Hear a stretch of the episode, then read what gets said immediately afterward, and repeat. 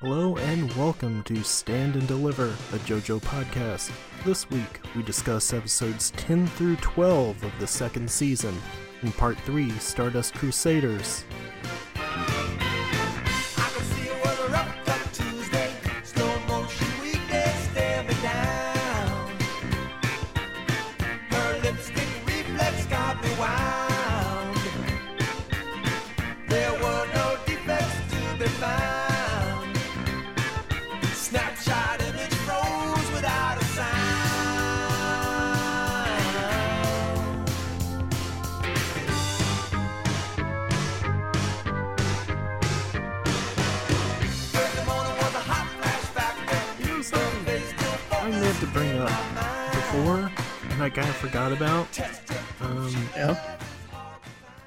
Played some of Detroit Become Human. Uh, that that game. Oh boy. Did it leave an impression on you? Oh yeah. Is that actually so? I've been Yeah, hearing that as maybe one of the worst narratives in a in a David Cage game. Oh boy. Well, that's that's really saying something. I can't tell you because Uh, I haven't finished it. I will say there are parts of it that I find interesting. Um, I I I think David Cage's games are mostly bad, but there's always something in each of them that I think is interesting, at least conceptually, even if the execution of it always leaves a lot to be desired. But you know that quote from the Deus Ex Human Revolution guy that that I've had on my Steam profile forever? Uh, the one about like, Uh, oh, see, he yeah, has if you, wings. if you don't got the booty, you ain't got a game. No, no, no. Where he says like, well, see, he has it's Icarus, and he has these wings, and like Icarus, he gets too close to the sun, and that's transhumanism, and then he gets too close, and he burns, and he falls. This is my metaphor. This is perfect, or something like that. Yeah, I remember that now.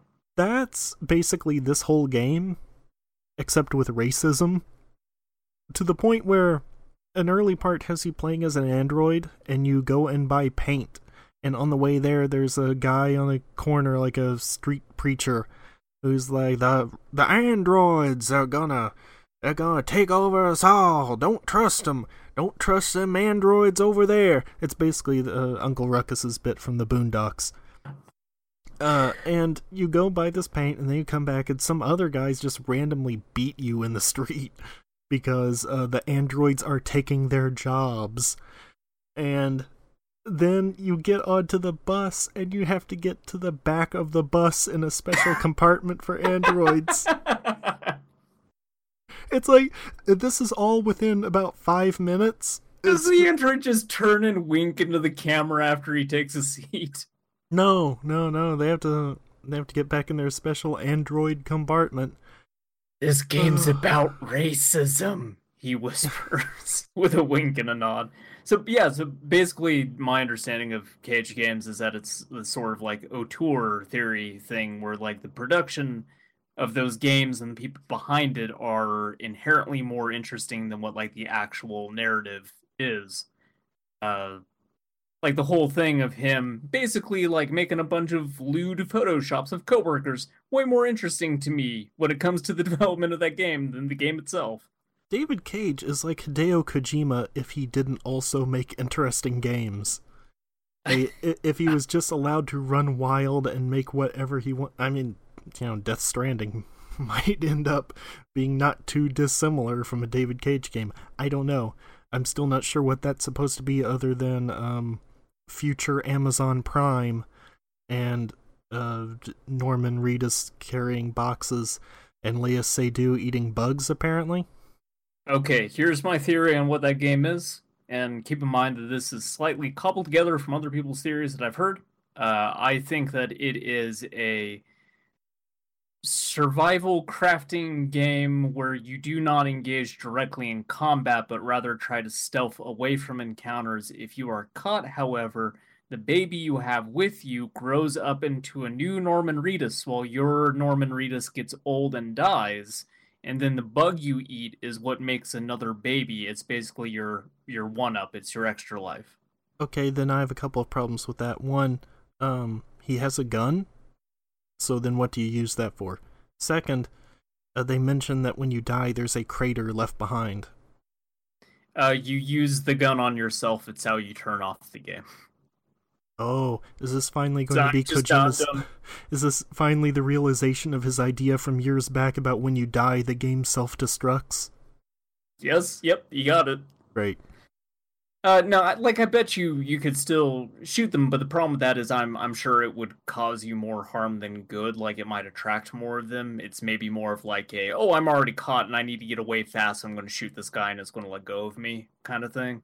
Or like maybe ammo is super super scarce and so like you would only use that in very like specific situations. Maybe. Or or maybe maybe like every other post-apocalypse thing which this seems like it kind of might be in a way that's more for people than it is the monsters But are there other people other than i mean there Seydoux? there was well there was that trailer where you saw the guy like rapidly age when they got like i Oh, think yeah. like their car got knocked over or something Yeah, yeah, like that. There's that rain that like makes them age or something, right? yeah yeah which is why i'm thinking like the way you die is you get old and then the baby also gets old but it becomes like aged up to normal norman reedus age and what's that? What's normal Norman Reedus age? i don't know like 40 Hmm. He looks bad for forty. I I'm not sure how old Norman Reedus is actually, but I'm guessing between like 40 and 50. I would guess uh, whatever age anybody looks like after living under a bridge for a few months. I mean, hey, look, I'm no catch. I'll admit that. But Norman Reedus, uh, he has a very uh, meth biker look about him. So you're saying he's perfectly cast in The Walking Dead? Yep, actually, that yes. Everything else, though, eh, could do without him. Are we supposed to be talking about JoJo's Bizarre Adventure? Hi, I'm Larry Davis. We're back after a week off because of E3 because of I forgot it was happening that early and we didn't have any episodes banked for it. So apologies for that. But uh we're back now for JoJo's uh, joining me uh Death Stranding expert That's me. George Brundle. Mm-hmm. Uh-huh. He, knows I all remember about the everything bug about- mechanics. Yes, I remember it all. I got a mind like a uh a uh a uh like a box that's like made out of metal and like you would put things in it. Like it would it would trap things almost. It would just get like locked in there. You mean like the lament configuration from Hellraiser? You got it. All That's what I was thinking of. Hmm. A regular pinhead. That's me. Wait, wait a minute. What? What? Ah, why I gotta what pinhead's all right. Pinhead's okay. He just sort of Who hangs you out calling and a stuff. pinhead, buddy? I'll knock your block off. Well, I, that that would make me that um the other Cenobite, the one with the mouth. You know? I think they all have mouths. No, the one with the big uh, chatterer. I think they call him. Pinhead Yeah. does a lot of talking. Now, this reminds me, total aside here, I started reading uh, the first of the Mirage TMNT books, and I like how that has Oh chapter boy, here we go. Uh, how it has Eastman re- recalling the production of the chapter and then Laird recalling it. And I really like this dynamic that's starting of Eastman's a fucking dumbass and Uh-huh. Laird is mostly doing everything. Like there's this whole bit of him going like, yeah, Eastman like shoved a cheese grater on his hand and was like, huh, what if we had a villain and he had a cheese grater weapon and his name was Grater? And I was like, Shredder, you stupid fuck. What if we just called it Shredder? Or like yeah, this, what this if they bit call him of, Shredder? uh, That's a good yeah, idea. what what if we gave him a name that wasn't stupid, asshole? Stop fucking around. Get the cheese grater off your head. Come draw this comic. Yeah, they only should have cool names like Bebop. Rocksteady. Well, Rocksteady's okay. Bebop, though, I don't know. I do, I do actually like though uh, another one of those things is Eastman going like, yeah, we didn't give the Ninja Turtles like Japanese names because we didn't think that we could come up with something that was like cool but also authentic. And then like right next to that is Laird going like, I don't know where the fuck he's getting that from because we had like three goddamn characters who had Japanese names in the last chapter. Yeah. like, yeah, I don't know what's wrong with my partner's brain. I mean, if you But, look like, at the way that that, series went, like, there, were, Yeah. there were kinds of things wrong with both of them. I just, I still really like it though. Like Eastman's just this dumb, sweet boy, and Laird is obviously the captain of the ship. Mm-hmm. And guess which one is gone now? Uh, Laird. Yep. Eastman's the one that still has uh, input on the IDW series. Laird, uh, new one to bounce. Except the IDW series is better than the old one, so. Okay. Uh, what? it- I just started, so obviously I've not gotten anywhere near that far, so I wouldn't know firsthand. But yes, I.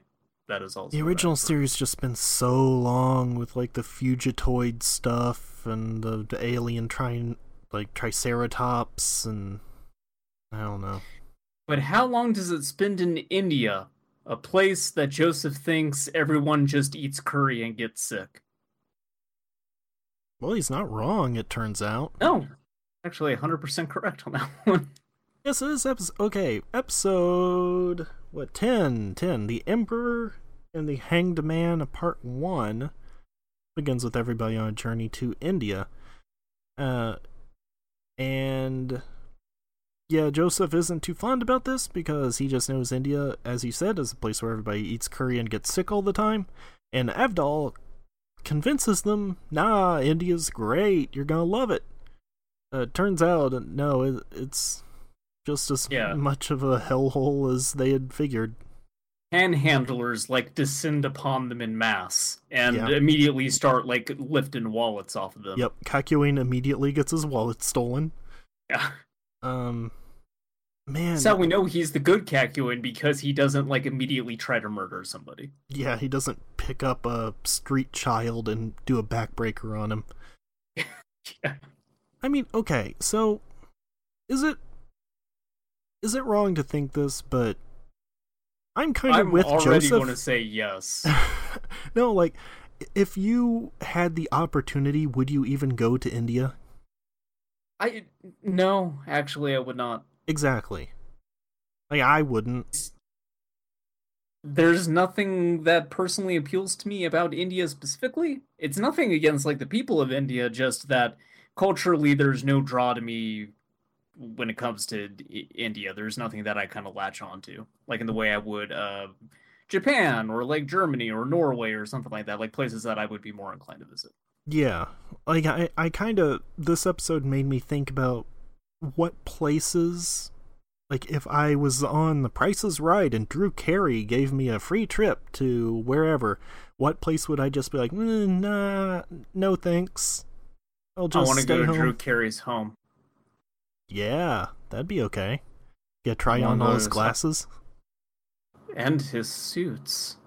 The old ones, though, back when he had all that weight. Would make you feel like David Byrne and stop making sense. exactly.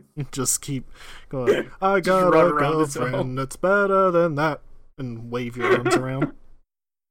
Yeah. Yeah, but Uh, like, just lay down on the ground and wiggle around in his clothes that's right. like a worm. uh, like India or like South America, I think I also would have no interest in going to. I went to Mexico once. Ugh, I wouldn't. Mm, It was okay. Yeah, they were trying to bilk me out of my money pretty obviously. Like I was like, oh, I know how much a peso is worth. I but don't. uh, the food there is amazing. Obviously, like Mexican food is fantastic. Oh sure. Yeah, yeah. that was that was good. Look, I, I, I don't want to The get too close to the border. funny.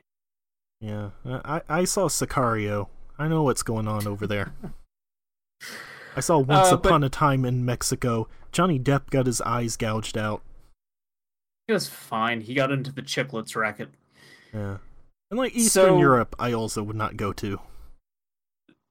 The Indian nightmare gets worse though because everybody goes to get some tea and Polnareff is like, "Hey, I need to use the restroom," and uh, this dude gives him a staff, and uh, he remarks that the toilet is oddly shaped but clean. And then there's a pig head in the toilet, by the way. Also, Yeah, the guy's like, "Oh yeah, yeah. well, the pigsty underneath it uh, was a little bit too high, so sometimes the pig just sticks his head up here, so you just smack him with this a little bit and get him to go back in." I don't think that's a real thing. uh, the dude's also just like the manager loves it when the kid when the pig licks his butt, Yeah, gets his butthole real clean. Uh, there's also a good line here where Polnareff is like, even for India, this toilet is unusual. uh, the wonderful culture of India. I don't know why I wrote this down, but I had here. This is like that bit from Better Call Saul. It's so big, Polnareff. Oh yeah, the talking toilet. yeah, Something. I think yeah, there's like a okay. So kind of. al- al- also, they seem to imply that means the pigs down there just eat poop, and I don't think Yeah. pigs eat poop. Oh, how would you know? because they're because they're animals they need nutrients of some kind they don't just eat poop like they'd eat like pig- old garbage and stuff A pig will eat anything. Have you not heard of like that's the way? That's the way some unsavory characters might dispose of a human body is feeding it to a pig. yes but you know what a human body is a human body is meat It's also full of shit. yeah but that's not the main component of it Mm, I don't know about that. well maybe not for you all right well what I don't know. I I think I think. I yes, like they could not subsist on shit. But if you told me that pigs were just scarfing down shit, I'd believe you. I mean, I'm sure they would if it was in the middle of something else that they were trying to eat. I was just saying, like, you couldn't just put a bunch of pigs under a toilet and then they're good. I think we're falling into the same trap we always do, where we are overthinking something that Araki wrote. Nah. I think no, that I he. think I think that he. Mm, well, I think he probably believes pigs literally subsist on shit. Araki believes a lot of things. Yes, he does. He's worldly, very worldly. That's that's one word for it.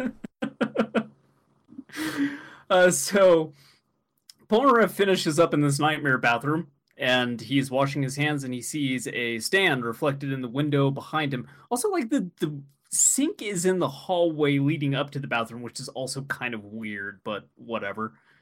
Uh and like I had wrote here, just as a reminder, the guy uh, J. Geil who killed his sister has two right hands. Also, his stand has something to do with mirrors. So Polnareff destroys the mirrors. Uh, he's all fired up because he wants revenge. And he runs out of the restaurant, and Avdol tries to stop him. Yeah. Uh, everybody else still in the restaurant, and they don't know why Polnareff is freaking out. Uh, and he's yelling just like "Stand!" Pig, mirror, stand!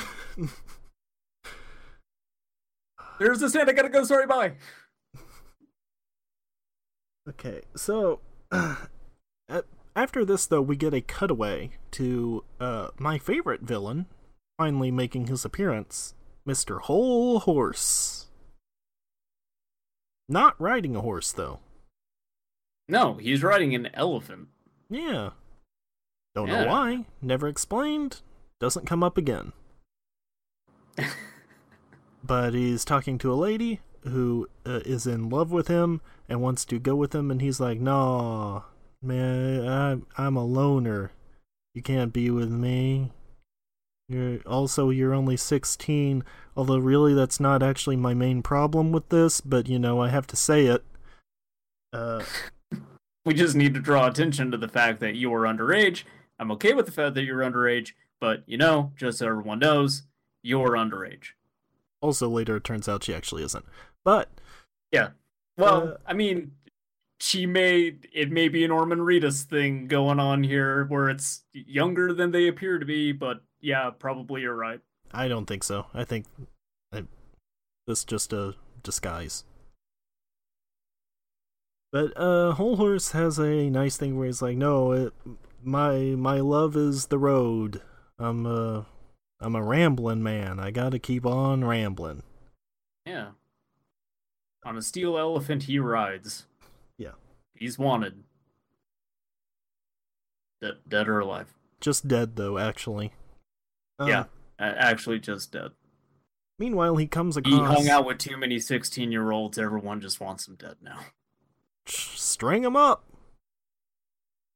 Uh, he comes across a shaded man in some ruins, and then a snake tries to attack him, and he shoots the snake with his stand gun, Emperor, which, by the way, looks really cool.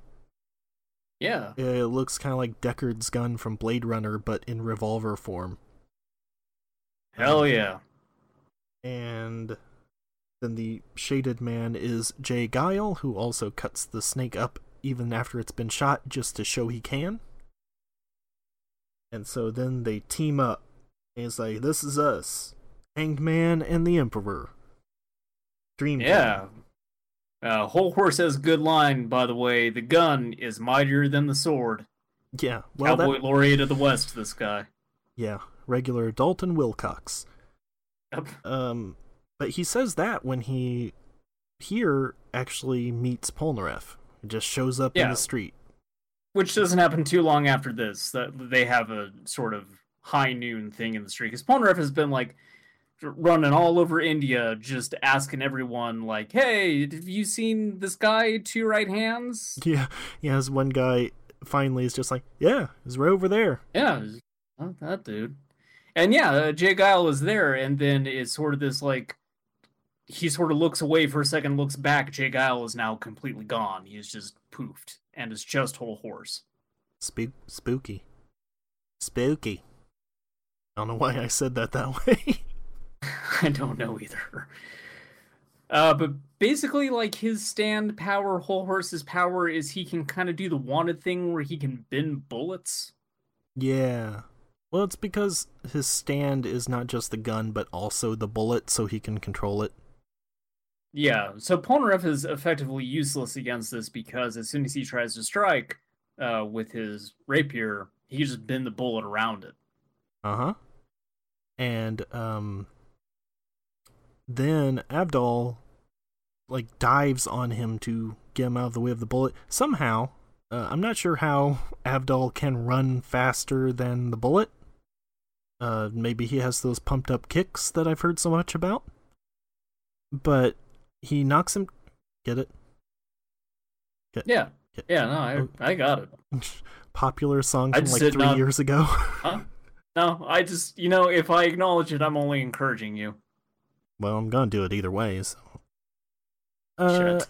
Avdol knocks him down, and then in the puddle in the road, they see the stand again, the mirror stand, the hanged man, who stabs Abdol, Avdol, becoming you, Jesus. I put the poison in your head. He stabs Adval, and then Hol Horse also shoots him in the forehead. Yeah, just fucking murks him. Well, it's a good thing he's dead now, so we never have to fuck up his name ever again, right? Yep, finally. Avdol is dead. Walt Disney Rest in dead. peace, Adval. Steve Jobs is dead. I'm dead. Can I be dead too? I wish. Uh, kind of weird that when Avdol dies, he like his spirit visibly leaves him. Yeah, I don't recall that happening to anybody else. he just floats out. as, Bye, everybody. Bye. I'm Yeah. going to heaven now. Bye, everybody. Yeah, it looks like one Remember, of those. Polnareff, you killed me. Let's go to hell. It's just like ill bleed. uh, oh no, why is my body going towards the ground? I, oh, oh no. So I made some life choices, I guess. well, that's what you get for starring in Dummy Man. Okay. Uh, yeah, I knew she was 16. I didn't care. My name is Avdol and I don't give a shit. That's true. Avdol is well known for not caring. Anyway, uh, Polnareff is like, man, Avdol really sucks. Why'd he get in the way? I just wanted to go do this myself. This also, by the way, happens." Kakyoin has has shown up. Oh yeah, yeah. Kakyoin shows up and he's Yeah. like, man, they Is it? they really fucked him up. yeah, he's like, oh shit, Yeah, fuck, what happened? yeah. He just ran away screaming, "Stan, I gotta go by!" And oh god, and so Polnareff uh is saying all this stuff about how this is why he works alone. He doesn't want other people in the way. And of course, he's actually secretly crying because he loves Adval, as you call him. Uh, yeah. and R.I.P. Adval. Oh, there's also a good a bit during this where Kakyoin is like, "It's a minor wound. He'll start talking, right? Right? He's gonna be okay, right?" And it's like, "No, dude, he got shot like directly in the fucking head. Yum. There's a hole in his skull." To be fair, though, to be fair to Kakyoin, this is a world where someone could get kicked in the skull by a vampire, have their skull visibly split open, and they could just roll some gauze on it, and they're a okay. Yeah, yeah. I'm. Yes, this actually seemed relatively survivable, considering what happens to Polnareff in a couple of episodes, Yeah. or the next episodes, I guess. considering like the sort of stuff that has happened to like literally every other character in this thing before now this actually seems fairly survivable Yeah, i could i could see him almost plugging his nose like puffing some air and just popping the bullet out of his forehead mm-hmm. being like nice try suckers but my stand did blah blah blah blah blah smooth move, X lax, he says. yeah Okay, uh, but Polnareff, uh What? oh yeah no that's it yeah that's the Yeah, episode that's the end of that one. Um, I was halfway into reading a note saying that this is basically kind of a uh, retread of the Lisa Lisa thing with the upside down cigarette of like trying to act all tough but really like it's getting to him. oh yeah. I mean, yeah, that's an anime thing. Yeah, like yes, I know it's not exclusive to this, but it, it, it within this series it has happened like really not that long ago, so it just sort of like on its face reminded me of that other scene. Yeah. Okay, uh differences between the manga and anime in this episode. Uh, while Hol Horse and J. Geil are walking down the streets of Calcutta, it starts raining. This shows how the puddles formed and also displays J. Geil's ability of bouncing off rain. Uh, when the group first arrived in India, there were many panels devoted to showing issues with India's culture that the group found troubling. Several of these panels were omitted in the anime, including a cow in the road and a lot of the beggars. Oh yeah, that's right. In, in the book, there is a whole part where um, Joseph is just trying to get down the road, and there's a cow sitting in the middle of it, and he's like, "Get the cow out of the way!" And they have to explain to him that you can't move a cow in India because Bullshit, he says while picking up the cow. that would be a very Joseph thing to do. Uh, Hol Horse's talk about the gun being better than the sword was shortened in the anime. I'm sorry, I'm just thinking about Joseph pushing the cow over, being like, "Look, this goddamn stupid cow just tipped right over. What are you people doing? How do you live like this?" Just give it a good kick in the ass. It'll get moving. in the anime, Polnareff's tears fall on the ground, whereas in the manga they fall on his shoes. That's it. Not many major differences in this one. Uh, I have a manga to anime difference as I've now started reading. Uh, I have read the first JoJonium book. Oh boy. Um, so the bit where Danny gets cooked alive, uh, not in the anime, is Danny busting out of there Yep. and just melting. Yep. Yeah, I was kind of disappointed by that. Uh, yeah, it's uh, a rough couple of panels. Look, I told you, this series really loves dog death. There's gonna be a lot all? more of it. All right, what does Suda have to say? Suda says. Here's an episode I particularly appreciate. There's a real change of scenery when we arrive in India. Thus, it's naturally directed by Kato. Ha ha ha. He employed himself to portray this busy and full of life India. We aren't lacking in great material. Between the toilet pig or hanged man's appearance, there's so much to see. Everybody, Not gather wrong. round and view the toilet pig. The most difficult tasks here were the numerous mirror scenes. In reflection, the image is inverted, but Hanged Man only exists in the world of the mirror, so we always had to double check and avoid committing mistakes. It was messy, and apparently even Kato had let one or two scenes slip through him. In the end, one or two is, in fact, a good score. We witnessed a big Unfortunately, we did have to let him go. yeah, well, unfortunately, Kato had to commit seppuku. But uh, I was the second, and I made sure I went all the way through the neck. Uh, anyway, you know the whole thing with the guy, the second was that you weren't supposed to cut all the way through the head, or the neck, I mean. You were supposed to leave a Oh. little bit on it so it would dangle and it would look like they were holding the head. Ah. True fact. Ghost of a Tsushima. to do that in Ghosts. Yeah, yeah, Ghost of Tsushima coming. I assume next year. Hopefully, Yeah. looks good. Uh, we witness a big dispute between Polnareff and Avdol, a serious one. I like the moment where Polnareff drops a little provocation by passing his finger through Avdol's earring, or what, or whatever this is. he doesn't even know, I guess. Let's mention Komina, who's surpassed himself with the shot of Polnareff in tears. Hol Horse on elephant back is also an iconic moment, as well as Emperor's striking appearance. Fumiaki Kota, the action animation director, personally chose a specific color for the weapon's flash and smoke effects. Alright. Happy up- Father's Day, Suda. What? Happy Father's Day to Suda. Is he a father? No, no, no. Probably. I don't know, probably. he made this series. That's like having a child. You know, he gets to watch it grow, watch it mature.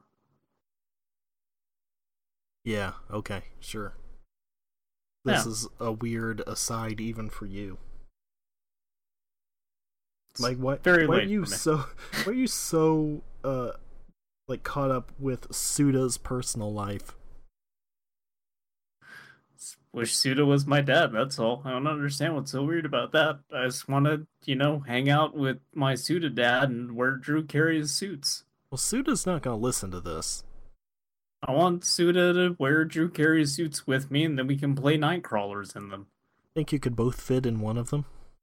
Oh, absolutely. That's you know, as soon as I mentioned I wanted us to both wear them, that's where my brain was going next. Was gosh, I wonder if we could fit in one. Okay. Episode eleven. There's no opening for this one. That's kind of strange. Well, there was no closing for the one before it because it's two Ah, I- parts. Sure. Yes. Also, I think it's maybe more that the runtime of this episode is a little bit longer than normal. We'll get used to it because that happens a lot. Well, gosh. Uh, but anyway, Kakyoin and Azari's like, yeah, we need to go. This is very bad. One of us has already died. There's a truck over there. We should go. Yep, let's get in the truck. Yeah, but Polnareff is mad as hell and he won't back down. Uh, Mhm. So he sees uh, Geil's stand in a window and it starts talking some real shit. Yeah. like, hey, your sister was a good lady. Ugh. It's like, yeah, oh he's god, also talking dude, about like, how Avdol died. Avdol died for Polnareff's sin or whatever. yeah. Geil's a real dirtbag, like in case the whole rape and murdering Polnareff's sister thing didn't already solidify that. Like just really doubling down on it here. Mm-hmm. Uh, so he gets mad and breaks the glass, which is uh, a very bad idea. Uh, because not only does his stand exist in mirrors, uh, making it impossible for him to actually physically hit, he basically just like created a ton more reflections. Well, you can also kind of understand the idea behind it, though. Like, oh, he's in a mirror, so I'll break the mirror, then he won't be in it anymore. Except it doesn't actually work like that, but you can kind of Yes. get the logic behind it. Also, here's this weird thing of like, okay, if this were any other JoJo's character, I would assume Geil is talking shit like this to provoke him into breaking the mirror to give him a better opportunity to kill Polnareff. But like the earlier thing we've established with the rape makes me think that this is just J. Geil being J. Geil. Yeah, I think so too. It's total dirtbag. Yep. Uh, but Kakyoin breaking it doesn't knocks- actually help him either. Like, it doesn't hurt him, but he doesn't really get anything out of it. Yeah, I I suppose. Um, but he still tries to attack nonetheless, and like Kakyoin uses Emerald Splash and like stops the attack and like quickly gets Polnareff into the truck. Uh, also got like I think he got Avdol's body in there. I can't remember. No, they leave it behind. No, he he doesn't. Yeah, they leave him behind because Um, later Jotaro and um, Joseph show up and are like, "Yeah, we gave him Yeah, a burial." It sucked, but like, yeah, we were just looking around and like, shit, we found a body. you're like, "Well, it wasn't anything fancy, but you know, he's covered in dirt now, so great, yeah, good enough. good enough for Um, my old pal." we throw him in the toilet where all the pigs are. Look, if you give if you put a human body near a bunch of pigs, they'll eat it. We just rolled him over into a ditch somewhere. Yeah. Oh, we're okay, um They get in the truck. yes. Uh and they have kind of like a heart to heart thing. And uh Kakyoin just like elbows the shit out of Polnareff's nose and is just like, Yeah, take this instead of a handshake to know we've made up, dum dum, you stupid boy, you stupid, stupid asshole. That was really good. Yeah. Like Oh, yeah, Polnareff is I- just I- spraying blood out of his nose too. yeah. Yeah, and I, I had wrote here Joseph and Jotaro find Navdol's body. Um, oh, uh, English speaking note, by the way. Polnareff does say "thank you, Kakyoin" in English. yeah. Uh, but Polnareff, this I really liked this bit where they're in the car and Polnareff is like running through the details again. He's like, okay, if the stand exists in a mirror world, they cannot hit it. And then Kakyoin is like, no, that's impossible. Worlds and mirrors don't exist. And then Polnareff is like, uh, idiot, if stands exist, then a mirror world could probably exist. Yep. Kakyoin seems way too convinced that Mirror World couldn't possibly be a thing. Yeah. And like it turns out Like, he's right, a- but come on. Yeah, this is like actually a fairly drawn out argument where they're really going back and forth debating about the existence of a mirror world. hmm And When like after everything else that has happened, like you know what? Yeah, sure, I can see Polnareff's point. Yeah, especially because the dis- like the explanation given for J. Geil's power later on does kind of make sense, but he's still like in the mirror. Like even though they later find out that he's essentially made of light and that's how he's bouncing between reflective surfaces, he's still like kind of in the mirror. So, hmm, I'm kind of with Polnareff on this one. Yes, Even but, if it's not uh, literal, like a mirror world, like in the hit movie Mirrors with Kiefer Sutherland, um, it's still like close enough. Polnareff tackling a Christmas tree. I'm a pirate. where my Uh, oh no, wait, what is it? He says like, uh, he says like, Kiefer, you're a pirate, dude. That would explain everything. And then, Yeah. then he tackles the tree. Uh, so uh, they don't have much time to kind of get to the bottom of this mirror world business because Geil's in a reflection in the steering wheel plate now. Yeah. Turns out that he Uh, and- bounced between a bunch of windows and stuff to get into the car before they left. Start up with the car. Uh, and never before has there been such an extreme car crash in JoJo's since Cars saved a puppy. Yes. Like his car gets fucked up. Yeah, this just like Blues Brothers or something. It just flips like five times. spinning around on the ground. I can't remember like exactly how it happened. I think like they flipped out so much that they kind of like lost control. Like they were just jerking the wheel around, going like, "Ah, shit!" Yeah, I, th- I think they hit like a rock in the road or like like a big Oh, boulder. okay. Uh, but uh, Polnareff uh, then notices that Geil is now bouncing between the surfaces, like outside of the car. So like they duck behind a rock uh, and like just start throwing off anything that's reflective. But then this dumbass kid comes up to him, and Geil gets into the reflection in the kid's eyeball. Yeah. And also, where did this kid come from? Because they're like in the I middle of nowhere. Yeah. And like so both of them are going like don't look at us kid do not look at us and it only makes kid like look at them harder Uh huh. going like ah gee whiz mister why don't you want me to look at you And also, this area just looks like um the area where they first fought Vegeta and Nappa. You know, like the Yeah, just- wasteland of cliffs. Barren wasteland yeah Yeah. hey you know when you uh when you don't want to like draw a bunch of background detail Yeah. Hey, I I'm aware of that. yeah I've done it. uh but uh Polnareff ends up getting grabbed Mm-hmm. during all And J. Uh, Geil says that this is a great plan because the only way to get rid of him would be to stab the kid's eyes out. yeah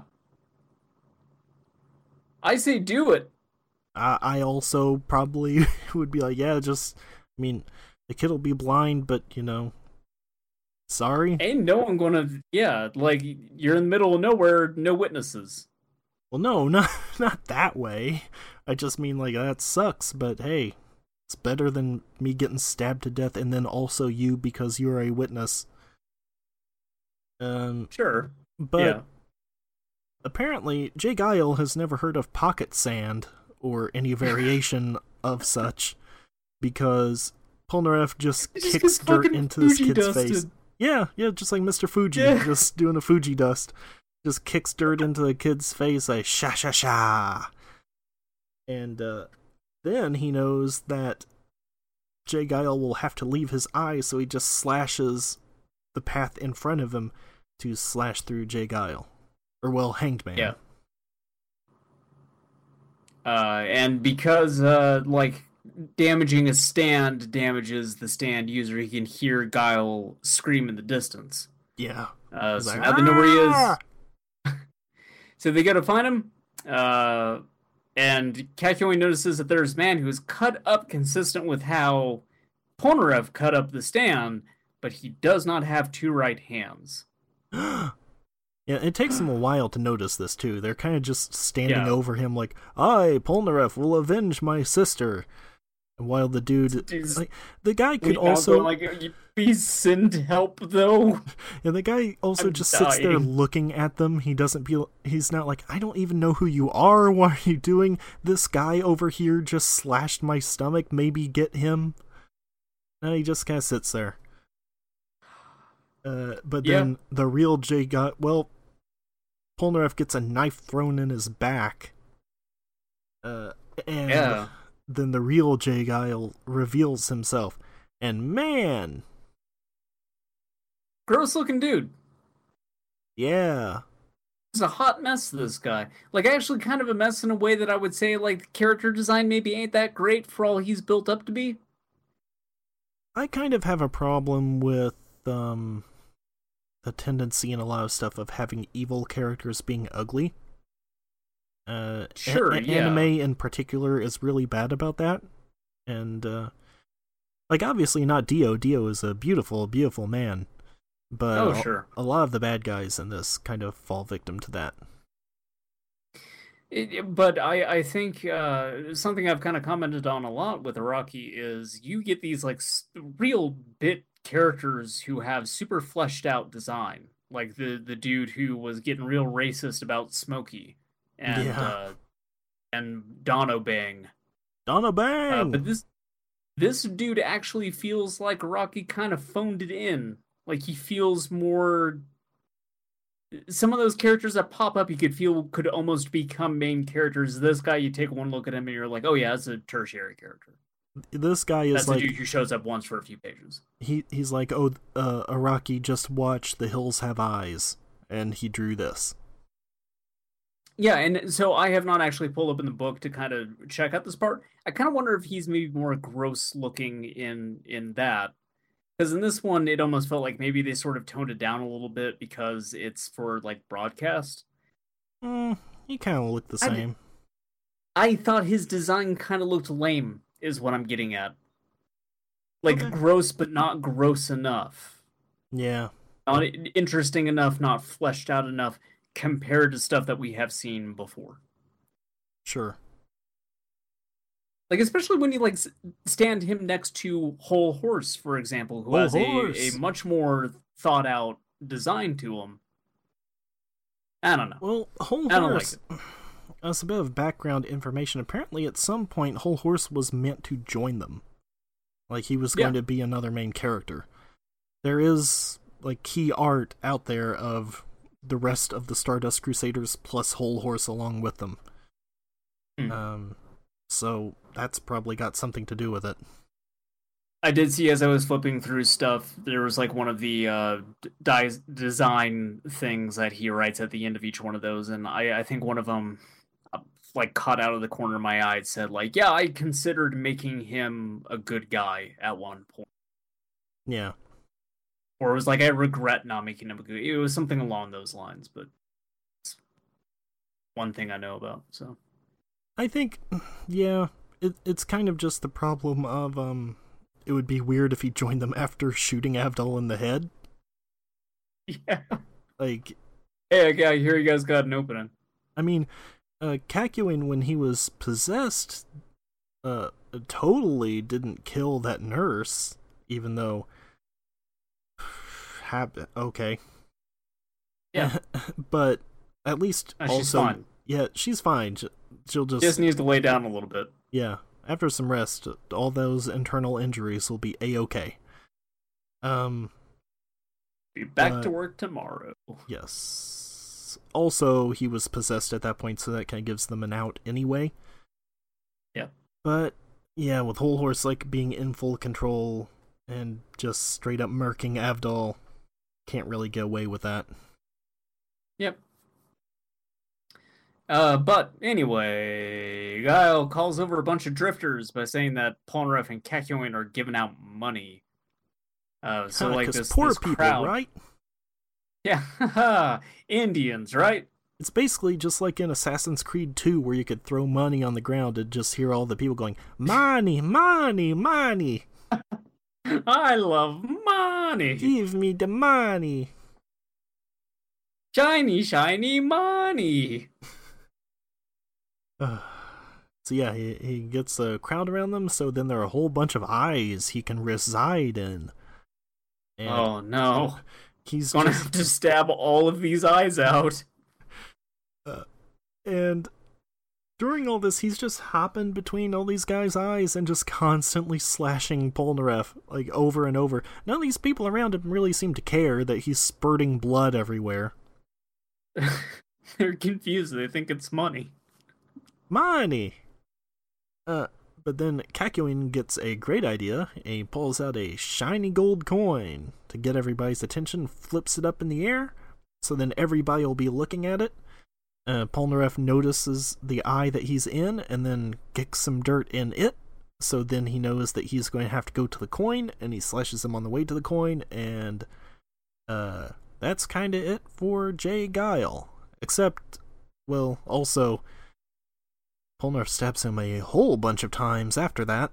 Oh yeah. Uh, well, so I had wrote here, Geil, uh, his stand is slashed in the face, which causes him to flee, and then Polnareff Yeah. catches up to him at a gate and just stabs him repeatedly. Yep. Um, and then, uh, so we cut back to, uh, Hol Horse. He stops them both on the way back to town, and he just acts like Geil's going to show up. He's shooting glass for him. Yeah, It's like, ah, I got you now. yeah, Polnareff says like he's he's busy being sentenced in hell or something. Yeah, he's like, uh, he's 200 meters away. Uh, go check him out if you don't believe me. And Hol Horse is like, okay, on it, boss, and just runs away. Yeah, he says uh, something like how his stand is best when he's working with somebody else, and it's always better to be number two. Who does number two work for? Anybody. yeah, no, he just hot foots it out of there. Uh, but he runs uh, right into Jotaro's fist. Yeah. he just gets fucking socked. Yep. Uh, and this is where they say that like Avdol has been buried. Uh, But before Polnareff can kill Hol Horse, the girl from earlier tackles him, uh, which saves Hol Horse, allows him to get away.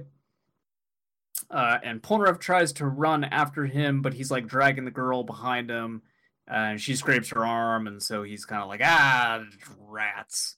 Yeah. Ah, dang it. Stomps on his hat a bunch. No, that Hol Horse.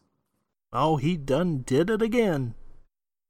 Uh, but yeah, um, by the way, this girl's just gushing blood out of this scrape like she fucking nicked an artery. Yeah. Squirting, like real wet. Just these juicy sounds. Ugh. Uh, But as then, they walk away, Ooh, there is now a small bump on Joseph Joseph's arm, apparently put there by the lady. that so some of the blood gets onto Joseph's arm. It's not just a bump though, because it opens up and it's like ah, That makes like a meow, meow, meow, meow. creepy little mouth. Yeah. Ugh. And then that sets the stage for uh the best episode so far. yeah, yes. Okay, let's see. Um. Oh, only one difference. the differences. What- Oh, There's well, only one. While explaining why he prefers to be number two, Hol Horse remembered several moments that were not included in the manga, such as his first encounter with Dio and Enyaba. hmm, That's it. Like Suda goddamn says, highlights for kids. yeah, Goofus and Gallant. Yeah. Uh, Suda says, This is the final clash against Hanged Man. J. Geil is such a scumbag that it becomes genius at this point. The contrast is even better when we see that the user is really a weakling, physically speaking. Let us salute Kakyoin's cunning plan and his unshakable calm in all situations. Real brief pause here. What if one person didn't look at the coin though? What if they shot me in the face? Yeah, That's, I know. uh, Yeah. Like the genius plan, yes, like it worked out, but also like that had like a high risk for failure. But also, Kakyoin knew they were all uh, horrible, poor street people. Of course, they're gonna look at the coin. Kakyoin's favorite pastime is just fucking tossing change at poor people and watching them fight over it. Yeah, So he's like super aware of how they're going to behave. it's basically that jackass bit where you put a dollar on a fishing pole. That's what he does all the time. He just does I was to thinking- homeless people. I was thinking because I listened to uh, a thing about Newsies, how like a a big thing that people were into on Wall Street was just fucking chucking coins at these like little kids selling newspapers and just watching them fight over it. Yep. In fact, you could just go ahead They and say, thought that was a fucking hoot. just actual plug, uh, the dollop episode about the Newsy strike. Go listen to that because uh, it is great. Yeah, is a real good listen. Uh, Anyway. okay, back to Suda. There's some hostility between Polnareff and Kakyoin at the start of the episode. I see it as Kakyoin looking down on Polnareff a little. He's worried that his friend may commit another stupid mistake in a fit of anger, but when it's time to fight side by side, then they make a really effective duo. I like this kind of galvanizing development. It was even written in the storyboard. A feeling of buddy buddy relationship. Ha ha ha ha ha. The natural conclusion of the story is naturally Polnareff finally skewering J. Geil after all these years of chase. In the third part of the episode, we see a Hol Horse again in a comical situation. Truth be told, he's a wa- He's he's walking comical duo, going from belligerent to desperately fleeing. This Is this, This another one wiki- of those pages where you need to, yeah, well, look, I for free stuff? I, I could, but also I like just delving into Suda's madness. You know, Yeah, first first you don't, you don't touch Suda up. You don't edit Suda. Well, I mean, whoever wrote this probably did, but Well, that's their mistake. it's got nothing to do with the animation. But Satsuki Yukino has given a charming voice to Nena's character that fitted her perfectly. Nena being the lady who who's yeah, not named until this next episode, the Empress. Oh, by the way, sixteen. Hol Horse is cool with it. Yes. Episode 12, Empress. Yeah, I the first note I have on here is Enyaba, calm down, Jesus. Yeah. She's freaking out because she can sense that her son died through a spiritual connection. Uh, there's a cat here. It keeps meowing incessantly. And she just like cracks it in the head with her sc- with her like staff too. Just like rap. And somehow the Uh, cat is still alive after that. Yeah, she's just like, I'm just gonna. I need to figure out how my son died, so I'm just gonna manifest his wounds. Oh God, he got stabbed so much. No, I don't think His that was on stabs are purpose. appearing on my body. I don't think she was Oh, like, I want to find okay. out. I think it's just like, oh no, he's been stabbed a bunch. she- It's happening to me too. Yeah, but yes, yeah, like all these holes start opening up on her, and she starts gushing blood. Yeah, Uh, she says it's because of the link they share or something that she can feel his Mm. pain. I, mm, I guess maybe I need to go back and rewatch that bit. I thought that she did it on purpose to find out what happened, but but yeah, maybe it just uh shows up. Uh, I think it just happened. But yeah, she, she I would like it more, I think, if she made it happen to herself. Yeah, kind of. Like, I gotta know what happened. Oh shit, why did I do this? this was a mistake. it hurt so much. So the Stardust Crusaders, the titular team, are on a bus. They're on their way to um, what was the place? Val Valscuda The or island something. from Fortnite. They were on the battle bus. They were going to drop They're on the Bang bus. any moment. Oh no! That's why they have They Nena to in get there. off of that bus. They didn't ask for her ID. No! It's gonna turn into a real Traci Lord situation. Ah, I was Uh, gonna say it's Traci Lords all over again. everybody's pulling her Is this the Peter Lupe? North. Is this What? a little Lupe scenario that we got going on here? Well, actually, I guess it is more of a little Lupe situation Yeah. considering she's not actually no. underage.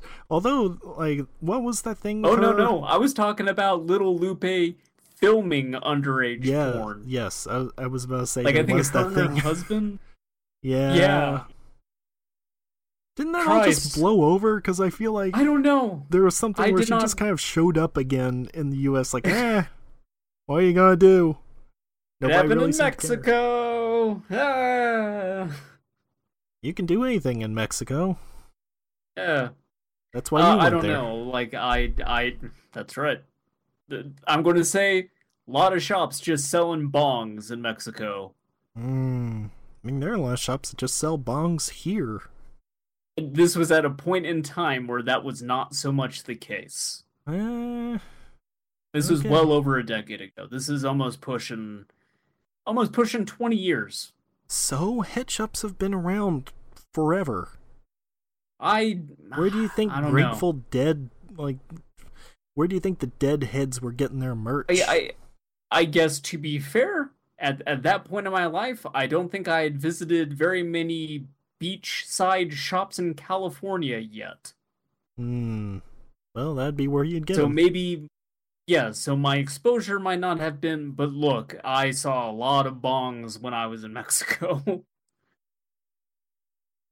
Well, uh, more bongs you. in one place than I think I have ever seen in my life. Although I have, uh, I have seen those shops in in California since then. So. Weed legal in Las Vegas now. Uh, I should really get back over there. I got some family in Las Vegas. yeah, yeah, you need to make a trip over there. yeah, Wait, what? I'm so, sure I'm great to be around when I'm high. is it only legal in uh, Vegas, not Nevada as a whole? Uh, I I think it is in Nevada as a whole. Oh, But. Vegas would be there. There's actually one place that's closer to me than than Vegas, but Vegas is not that much further of a drive after that. So it's sort of like, uh, why would I? Well, I asked because Nevada also has that weird thing where like prostitution is legal in some counties, but not all, and Yeah, like, not I, in actual Vegas, but around the outskirts of it, right? I'm I'm pretty sure all of Nevada it is legal, but it's kind of the thing with Nevada that I think everyone just more associates Las Vegas than they do the state as a whole. It's kind of like a New York thing where you always think about New York City and you seem to forget that like there's a bunch of other places in New York the state. Albany, Like Nevada, no one gives a shit unless you're Las Vegas and Reno. maybe sometimes Reno. Yeah. I'm a big fan of Reno 911. aren't we all? Anyway, yes, the the group is in a bus. Uh, they have taken Nena in. Um, Polnareff is being a total goon and trying to explain how she shouldn't get mixed up with dudes like Hol Horse, but instead she get mixed up with dudes like him. Yep, because he's a very cool dude. Uh, Yeah, meanwhile, this um, bump on cool Joseph's dude. arm just Hit keeps getting 16 bigger. Wait, what? Cool dudes love hitting on sixteen year olds, by the way. Oh yeah, just like By Matthew way- McConaughey. All right, all right, all right. All right, all right. I get older, they stay the same age. Do they do? Uh, boy. Uh, I was slightly morphing into a Bill Clinton impression, but uh, you know what? Also applicable. Yep. Sure. He's having a really good book tour, from what I understand. yeah, that's going great. Uh, but I we get like another history lesson, a thing that we get a lot in JoJo's whenever they go someplace. Uh, and this was maybe my favorite one that we we hear about this river. It accepts the old, the young, the sick, cows, dogs, crap, dead bodies. Whatever you want to chuck in there, as beautiful and majestic as the East River, I mean, yeah, it's basically just the Hudson or the Thames. Like, you could say that about any major river in a major city. Exactly, but they they give it an unusual amount of time in this when it's basically just like, hey, here's a big shitty river. oh, shitty river. The old standard. Um, Sang it in the yeah, Appalachian Mountains. You were saying that Joseph's uh, quote unquote bug bite is getting worse, and uh, so he needs to go to a hospital. Polnareff also is like, yo, that kind of looks like a face. Also, Nana has another small bump that also makes weird noises on her tongue. yeah. Uh, but he goes and sees a doctor, and the doctor's like, whatever, I'll cut it off. Uh, I studied medicine in England. Now let me go grab this rusty knife. Yeah, Just he's like, oh, off." oh, this knife's a little bit rusty. Eh, it'll do. we get a very nuanced and compassionate view of healthcare in India. Uh, Joseph also is like me, and he just like cannot look at this stuff while it's happening. Like I had to have something lanced off me once, and I was basically just trembling and like looking at the ceiling the entire time because I can't. Yeah, to have it lanced off. or well, they took a biopsy, Oh, okay. so they basically had to like cut part of the skin off of my hand, and like when I looked afterwards, they took a way bigger chunk than I thought was necessary. Sure. Uh, but yeah, that was a uh, super uncomfortable. Like I did not want to look at that while it was going on. So Oh yeah, I got um I think I've described this to you before, but I had a ingrown toenail once. And Yep. they had to first of all stick these skewers uh, in between the toenail and the toe meat that look like uh the things that chicken teriyaki comes on. Uh but they have like numbing stuff in it. And uh they stuck that in there for a while, and then they started getting to work. Uh, it didn't work out too well, by the way. It turns out they had to get another one and do it again because it wasn't fully numb yet. But then they Oh. had to uh, peel up the toenail on the side and cut it out, and then scrape away the scar tissue underneath the toenail, uh, and then basically put acid on it that would keep it from regrowing. Uh, it.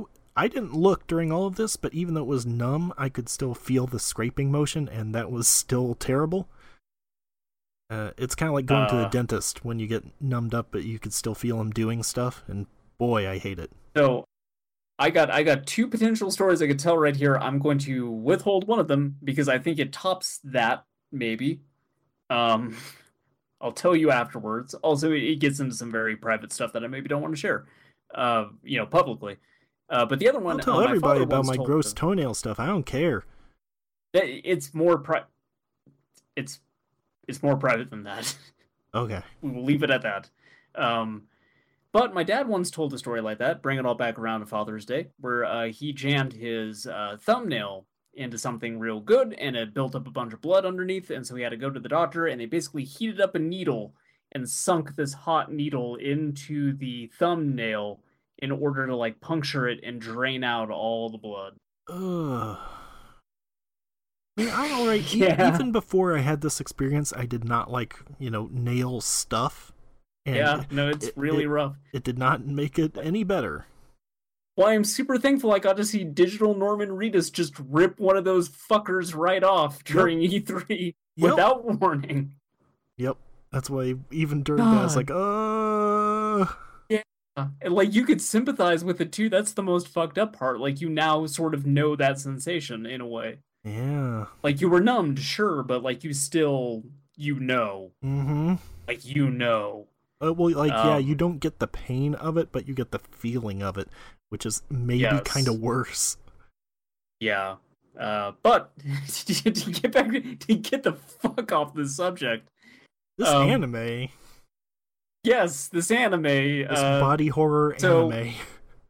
this tumor I, I did right here that this tumor has the most adorable voice It does. and it swears like a sailor and it screams i'm gonna blood you up real good Yep. So when I Uh, it- read this, I never like that wasn't the voice I had associated with it. like I kind of figured it'd be like um actually it kind of figured it would sound like Danny DeVito or something like that. but no it says like hey, i'm gonna blood you up real good mister oh, it sounds like a newsie. Oh i don't like you joseph. Why are you it makes me real oh i'm gonna knock your block off i tells ya. Uh anyway it kills the doctor by the way. It takes the scalpel in its mouth and it cuts the doctor up real good. Yep. Uh, so Joseph tries to stab it, but it catches the, stal- the scalpel in its mouth and it flips it around and slices off Joseph's robotic pinky, and we get our first "Oh no" of the Yep. episode. A lot of in this Uh, episode. I think four total. Yes, I do have a counter. Um, Okay. Empress explains that only a stand can beat a stand, and Joseph's stand is weak. Weak. Also of note, the Uh, nurse comes back into the room and is understandably upset.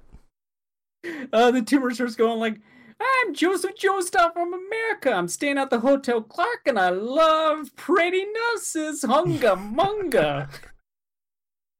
Yeah, th- that also was kind of weird that it says he's an American, even though he's British. yeah, like he again, lived the, in Engli- America. the English dub, he loses his accent.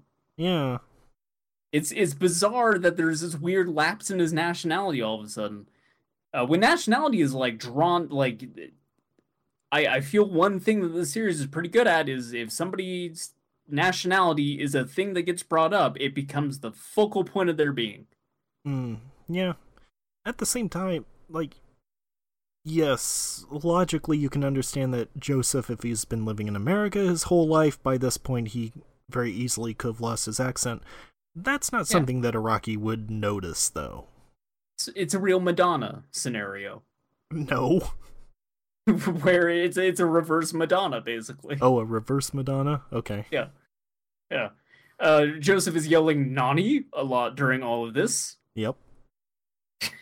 Um, and tries to. Uh, so he like runs away. Uh, he just books it out of there. Well, uh, he tries to smash the. Wait, up. I thought you said you had Yeah. a counter. Oh, I did. I missed a no no in here. I do have the actual final count though. Oh, okay. It is. It is. It is four. That's how Okay. I know I. I yeah, the, the nurse runs out of the room, and then Joseph says, "Oh no." Oh, that's right. We get a really sad. Oh no. Yeah. Uh, but Joseph uh, runs away. He tries to smash the tumor thing against the wall, but it grows arms and stops him. He says, "You little bitch." And then he tries smashing it against the wall. Says, Yeah, Mister, you should better take. You better take care of it, you old fucker. Is that what he says in yours? Yeah, he calls him an old fucker. In It's mine, great. in mine, uh, she calls him a shitty old man. Still pretty good. Uh, but Joseph busts out Hamon Overdrive for the first time in a while. Yeah, doesn't do Uh, anything. but it doesn't work. Yeah, and it goes, You shithead, this is your own arm. I really like your voice for this tumor. I got a good tumor voice. Ah. When he goes to sleep, I'm gonna become one with your arm, then I'm gonna be your tumor. They hang out with my buddy. So, since Hamon Overdrive doesn't work, he also tries Yeah. to use Hermit Purple on it. Eh, also doesn't work. Uh, so Joseph uh, also like just barely misses Polnareff in a crowd. Uh, he's still schmoozing on Nena. It's it's still it's still a bad look. She is still 16 years old. The way he misses him in the crowd is also really weird because there's like a guy with a rug that walks by and he like walks between them and just keeps going and there's a second where it seems like Joseph really should have seen Polnareff like directly in front of him and he just kind of turns to Yeah. the left and keeps going. Yep. Uh, but his uh his tumor is also just chowing down on food. Yeah, It's un- gotta get big and strong. underneath this blanket that he's holding on to hide it, apparently it has been Yep. grabbing stuff that he's been going by. and it's just like a He eats a banana peel. chicken. Yeah, a banana peel falls out, and then apple core, and then a chicken head.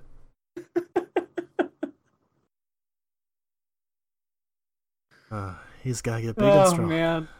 Yeah, no, it's more buff now too. Like it's fucking ripped. Yes, it, It just now like socks Joseph in the face. also it's doing uh Bruce Lee moves like the the the thumb to nose thing before it starts punching and everything. Yeah, uh, so we get another oh no here. So oh no counter three. Yep. Uh, now it's also just like punching the living shit out of Joseph, and we get one more oh no, and that brings our counter up to four. Yeah, as he's blocking it Yeah. with his uh, metal hand, and it's messing his metal hand up. Yeah. But at this point, it also Uh, says that it's now big enough to reach his neck, and uh, Araki's fascination with the carotid artery uh, kicks into gear again. Yeah. Oh, I also I kind of made a, a note of, to kind of quickly go back to Polnareff for a second. I made a note of this that like we've seen Polnareff now, I think, for a longer amount of screen time than Jotaro. I I told you, Polnareff is the real hero of Part Three. This might as well just be Polnareff's strange quest. Yeah. I mean, also It's Polnareff like I'm not is complaining. I love it. he's the one with an actual character arc too. Jotaro doesn't really do anything this whole thing. This Yeah. whole like he's here to fight Dio, and he's going to be the main hero of that. But Polnareff is the one who actually like he, he goes to avenge his sister. He learns things about himself, and he grows as a character. Jotaro doesn't. Yeah, I'm I'm quickly getting that sense. Like Jotaro's barely even fought in this Yep. comparatively. Also, Anyway, the previous thing with J. Geil and um also this stand it's sort of giving you an idea of what these are what stand fights will be from now on like trying to figure out how to defeat this thing with a weird very specific ability because up until Yeah. now it's been like this thing can swim fast and fight and we're going to beat it by punching it a bunch um and so this kind of thing is sort of the template going forward which I much prefer. Yeah. Yes, I, I this like regardless of the fact that like this is a, a Joseph led episode, which I love. Oh, uh. It does have one of the more interesting fights that we've had so far, which is a lot of like Joseph running around screaming while this thing grows out of his Mhm. arm and trying to figure out how he can kill it. Yeah. Uh, also, again, just the tumor is adorable as fuck. yeah. Just on his arm punching him.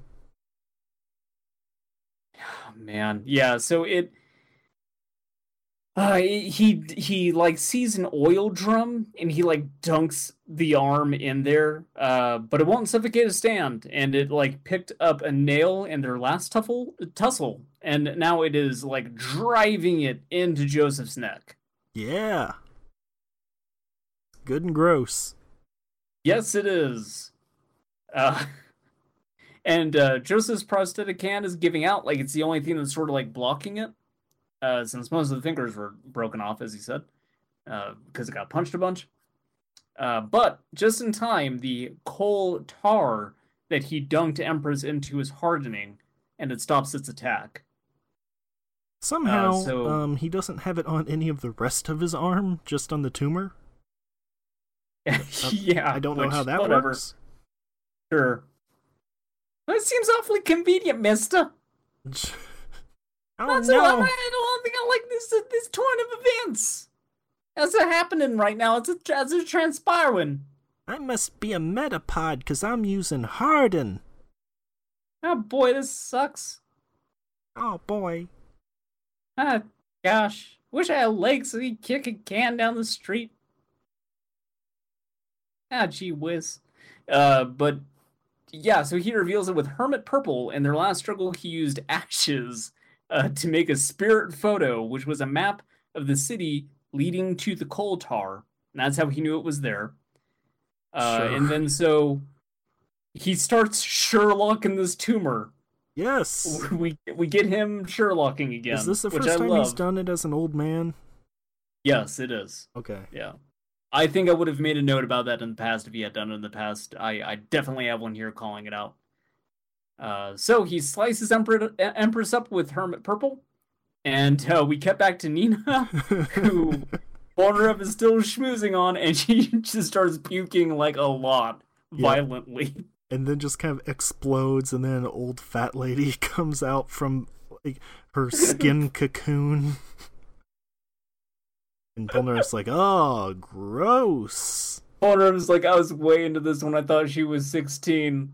I know she was 32. Now, no thanks. Too old.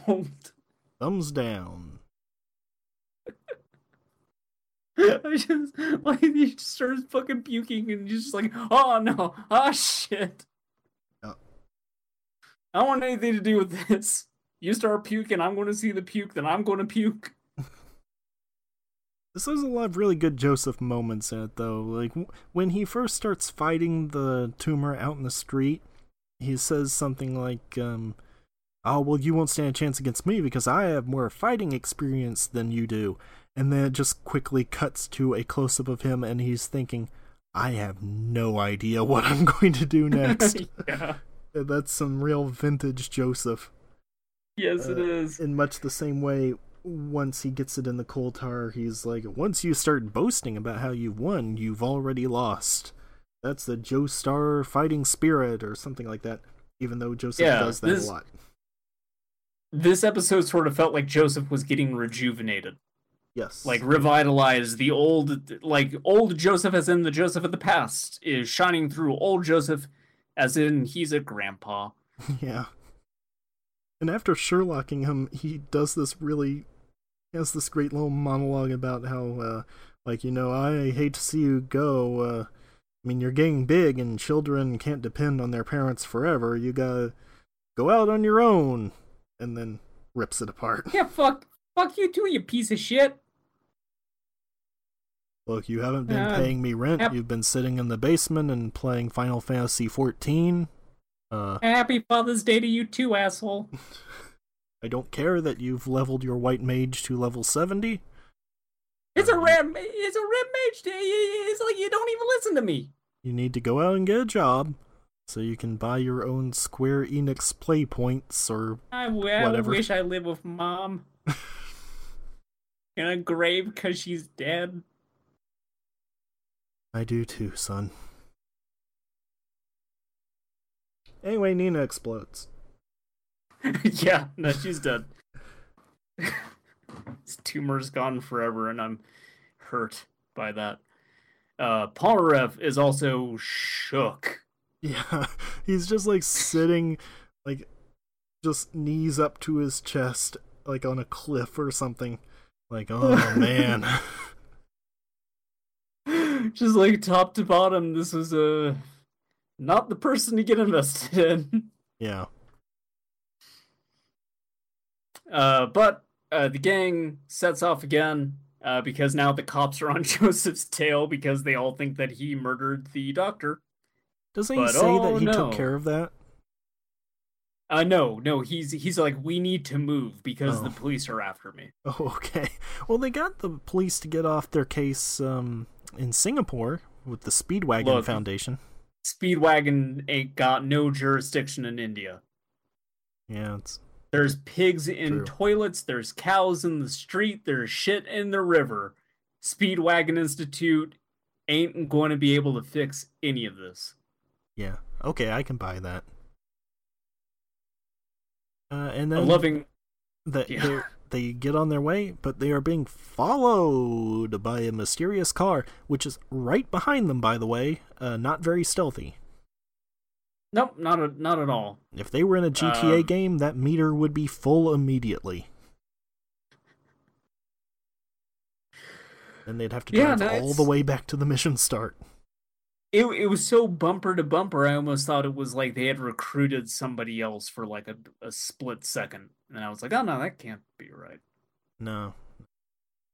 I almost thought Avdol was in the car, like he would just still be alive anyway. Yeah. Oh, actually, uh, also I should mention now that he's actually shown up. Ha- did you ever notice that Hol Horse is in the opening? Um, no, I guess I haven't. In the part where it flashes between a bunch of locations they're walking in when they're in India, like he's in the foreground. So it's just for like a, a very brief moment, and he's sort of out of focus and in the foreground. But it's definitely Hol Horse. That's a cool little Easter egg. There's another one that I've noticed um, that I will bring up when it becomes relevant. Okay. But uh okay, uh manga anime differences.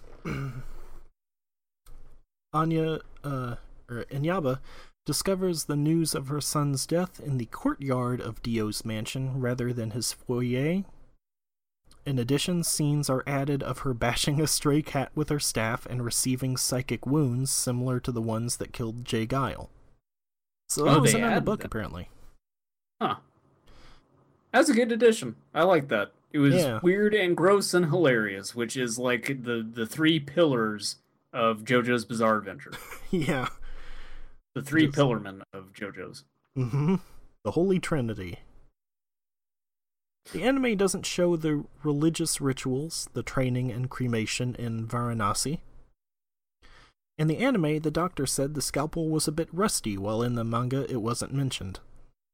In the anime, the doctor falls forward onto his chest when killed, while in the manga he falls on his back. In the anime, the doctor only looked to have been stabbed with the scalpel on his head, while in the manga, Empress dissected his face in a brutal way and even cut his tongue before stabbing him. Oh jeez. Boy, I guess that explains why he fell forward, maybe. yeah. Uh, the end of the anime has an extra scene where the group prepares to depart by car, although Polnareff first has to be pulled out of his gloom over being deceived by Nana. Once the car departs, uh, Can't spoil- believe that lied to me, man. Once the car departs, spoiler, Wheel of Fortune is shown beginning its pursuit. Uh, you already know that because it's the title of the next episode. Uh huh. Uh, that's it. Suda says, We begin in fanfare with Anya Enyaba. They keep calling it Inya here, and I want to say Anya, but Enyaba the Hag's crazy fit even before the opening. This episode 12 is sure to be wild. There's a certain melancholy exuding from the sacred city of Benares. This is kind of the storyboard and director of this episode's Satoshi Osado's personal touch, a real treat. The doctor was also really funny. He is dubbed by Ikkyu Juku, who has perfectly nailed the character of the shady physician operating with rusted knives. His acting is a perfect fit. Since we're talking about the VAs, I also like Joseph and Empress's performance. Their dialogue is a dogged back and forth that doesn't seem to end. Despite its small size, Empress is already capable of the worst. Seeing Joseph struggling and running across the town, we see his strength has considerably diminished compared to his prime. Even the Hamon, a technique of which he's an expert, is ineffective. We have trouble recognizing the man who has defeated Kars. Ha ha ha. The Pillar Men would be sad to see him now. Thankfully, the Joseph we know resurfaces with one of his tricks and manages to defeat his opponent. In the last part, Joseph tosses the car keys, which land on Polnareff's hair. Ha ha ha. It's an uh it's a little original gag, but it's pleasant to see Osedo add his personal touch. The person who wrote this put it's an a little original gag. Sure. Hey, Oh, look, you know, hey, maybe this- English this is isn't their first language if they're translating. Little, little trivia bit here. Uh, the Hmm. symbol for Morio can be seen on the clinic's entrance. Uh, Morio is the town that Part 4 takes place in. Huh. That's neat. I didn't notice Huh. that. Uh, something that uh, he brought up in there is like the the Pillarmen would be sad to see what happened to uh, Joseph. Uh, two things. First of all, Kars would not be sad. Kars don't give a shit. I think we've established this. yeah. Uh, two, the, in um, uh, I don't know why I'm blanking on the name now, but the uh, JoJo's Bizarre Adventure fighting game, the the 3D one that I think plays out more like a Gundam Versus or something like Eyes that. Eyes of Heaven. Yes, uh, a YouTube video popped up in my feed that was basically like uh, all Pillarman reactions to old Joseph, okay. and I was like, yeah, okay, I'll I'll watch that because I don't think there's any spoilers in here. Like I've you know I'm I'm far enough that I think that's fine, and and yeah, there's a lot of them just going like, oh, what happened to you? best oh part of no. that game's not very good, but the best part of it is um that Speedwagon is playable. telling- You What? tell me that a, a Gundam versus type of fighting game is not good? Yep. Uh, Speedwagon is playable, and his moves just like summon his ogre street dudes to fight, Oh yes. and that's pretty cool. Oh yes. Yeah. By the way, I those types of games, I think for the most part, are fucking terrible. Oh, they are like Gundam Versus is like the only good one.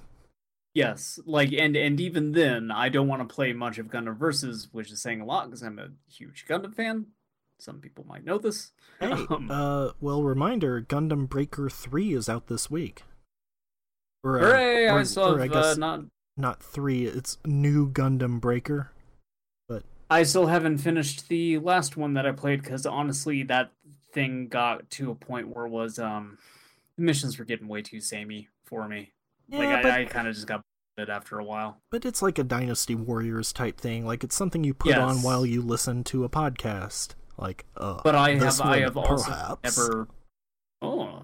Oh, Uh, put, put on this podcast while you play New Gundam Breaker to take your mind But, off the um, monotony. they put out a Berserk game. Maybe listen to it while you play that piece of shit. I don't know. Do whatever. Or don't. You can listen to us while you jack off for all I care. Oh no, please don't. Yeah. You know what? Email us about it. If you jack off and you listen to our podcast, let us know. Oh hey, uh, we got an email. Give out the email. We we did get an email. Oh, Uh, you- nice. You can email uh, Larry at destroyallchildren.com if you have anything to say, including like a correction, which is this one. Uh, Yeah. I had forgotten we discussed this, uh, largely because I don't care. Um, this was from anonymous. I don't. There was no name attached to it. We were talking about that uh, the song "Kryptonite." You know, if I go Yeah. crazy, then well, you still call me Superman. Yeah, yeah, that yeah. garbage. Uh, Yeah. and we had believed that was Matchbox 20. And you confirmed I mean- it. You, you were like, oh, yeah, definitely. I just heard people talking about that. It's definitely Matchbox 20. It, in my defense, in my defense, I defy anyone to listen to that song and think it doesn't sound like a Matchbox 20 song. It might. I don't know. Okay, sure. Anyway, it's actually three doors down. So, thank you to whoever cared enough to write that in. I uh, I appreciate it. But boy, That's uh hell of a thing to know. I guess that's yeah. yeah. I I mean I appreciate the correction, Yes, yes. I'm, but if I'm being honest with you, I give it a week and I'm going to think it's a Matchbox 20 song again. It's Probably me too. Um. It's like uh, I know the Goo Goo Dolls existed. Can you name any Goo Goo Dolls song? Because they're uh, Goo Goo me, Gaga. I'm a Goo Goo Goo Goo Gaga doll. to me, they're just part of that same group, like Matchbox Twenty and Three Doors Down, Goo Goo Dolls, Remember- Barenaked Ladies. I mean, at least them I know Mud. it's been that one, but Yeah. anything beyond that, shh, I don't know. Puddle of Mudd. I couldn't tell you a single song that they did. Uh, Bowling for Soup. I don't know. I know Bowling. Wait. Yes, Bowling for Soup did 1984, right? Uh, 19, I mean, 19, just got done telling you that I wouldn't know any of the songs that they did, so I don't know why I can't validate that. Okay. Uh, I do not provide validations on Bowling for Soup oh, songs. I'm did, sorry. Did Bowling for Soup? Did they also do um, Stacy's mom? I don't know. I don't know. okay. Why do you keep asking me? Oh no, that that was uh, Fountains of Wayne. Fountains of Wayne, another terrible band that- name. I passed by that bin at the uh, supermarket again that has all the like six dollar movies in it, where I picked out Big Trouble in Little China. Uh, Uh-huh. realized they got a lot of copies of Wayne's World in that thing, and some My Little Pony movie. Hmm. Like I was flipping through them, and there was a lot of those two specifically. Okay, sure. Now Yeah. that's what I call garbage. Volume fifteen. Oh, Wayne's World's a great movie. No, I'm not talking about Wayne's World. I'm talking about the CDs. Oh, Were you saying they had like Puddle of Mudd, or or was this just a completely unrelated thing that you wanted to say they had a bunch of Wayne's World? oh, yeah. This was a completely unreal. Well, great. Something Well- said reminded me of Wayne's World. I don't even remember now. Shitty bands. Thanks for your email. Come to Wayne's. Thanks for reminding me Three Doors Down. Three Doors Down exists. Thanks. Ah. Appreciate it. Next week, be watching uh, episodes 13 through 15, which are Wheel of Fortune through Justice Part 2. Hey. Justice Part 2. Phantom Part 2. Also, I do appreciate any emails that we get. Uh, feel free to send them in. Um, even if you're correcting something dumb that Larry or I said, uh, which I'm there's sure a there's a lot of. Yeah. Uh, oh yes, yeah. um, but please, to be very clear, don't don't let us know if you if you jack off while listening to this. That's, that was a that was a joke. I don't actually want to know. So I do. I actually don't. I, I was. I just have to say the opposite of whatever you say. oh. Well, now that you let me know, I can entrap you in all sorts of ways. Oh no! Entrapment. Do not watch that YouTube video, the 911 call about the chimp. This again? Okay, that's it. We'll see you next week. Yes, bye. Bye.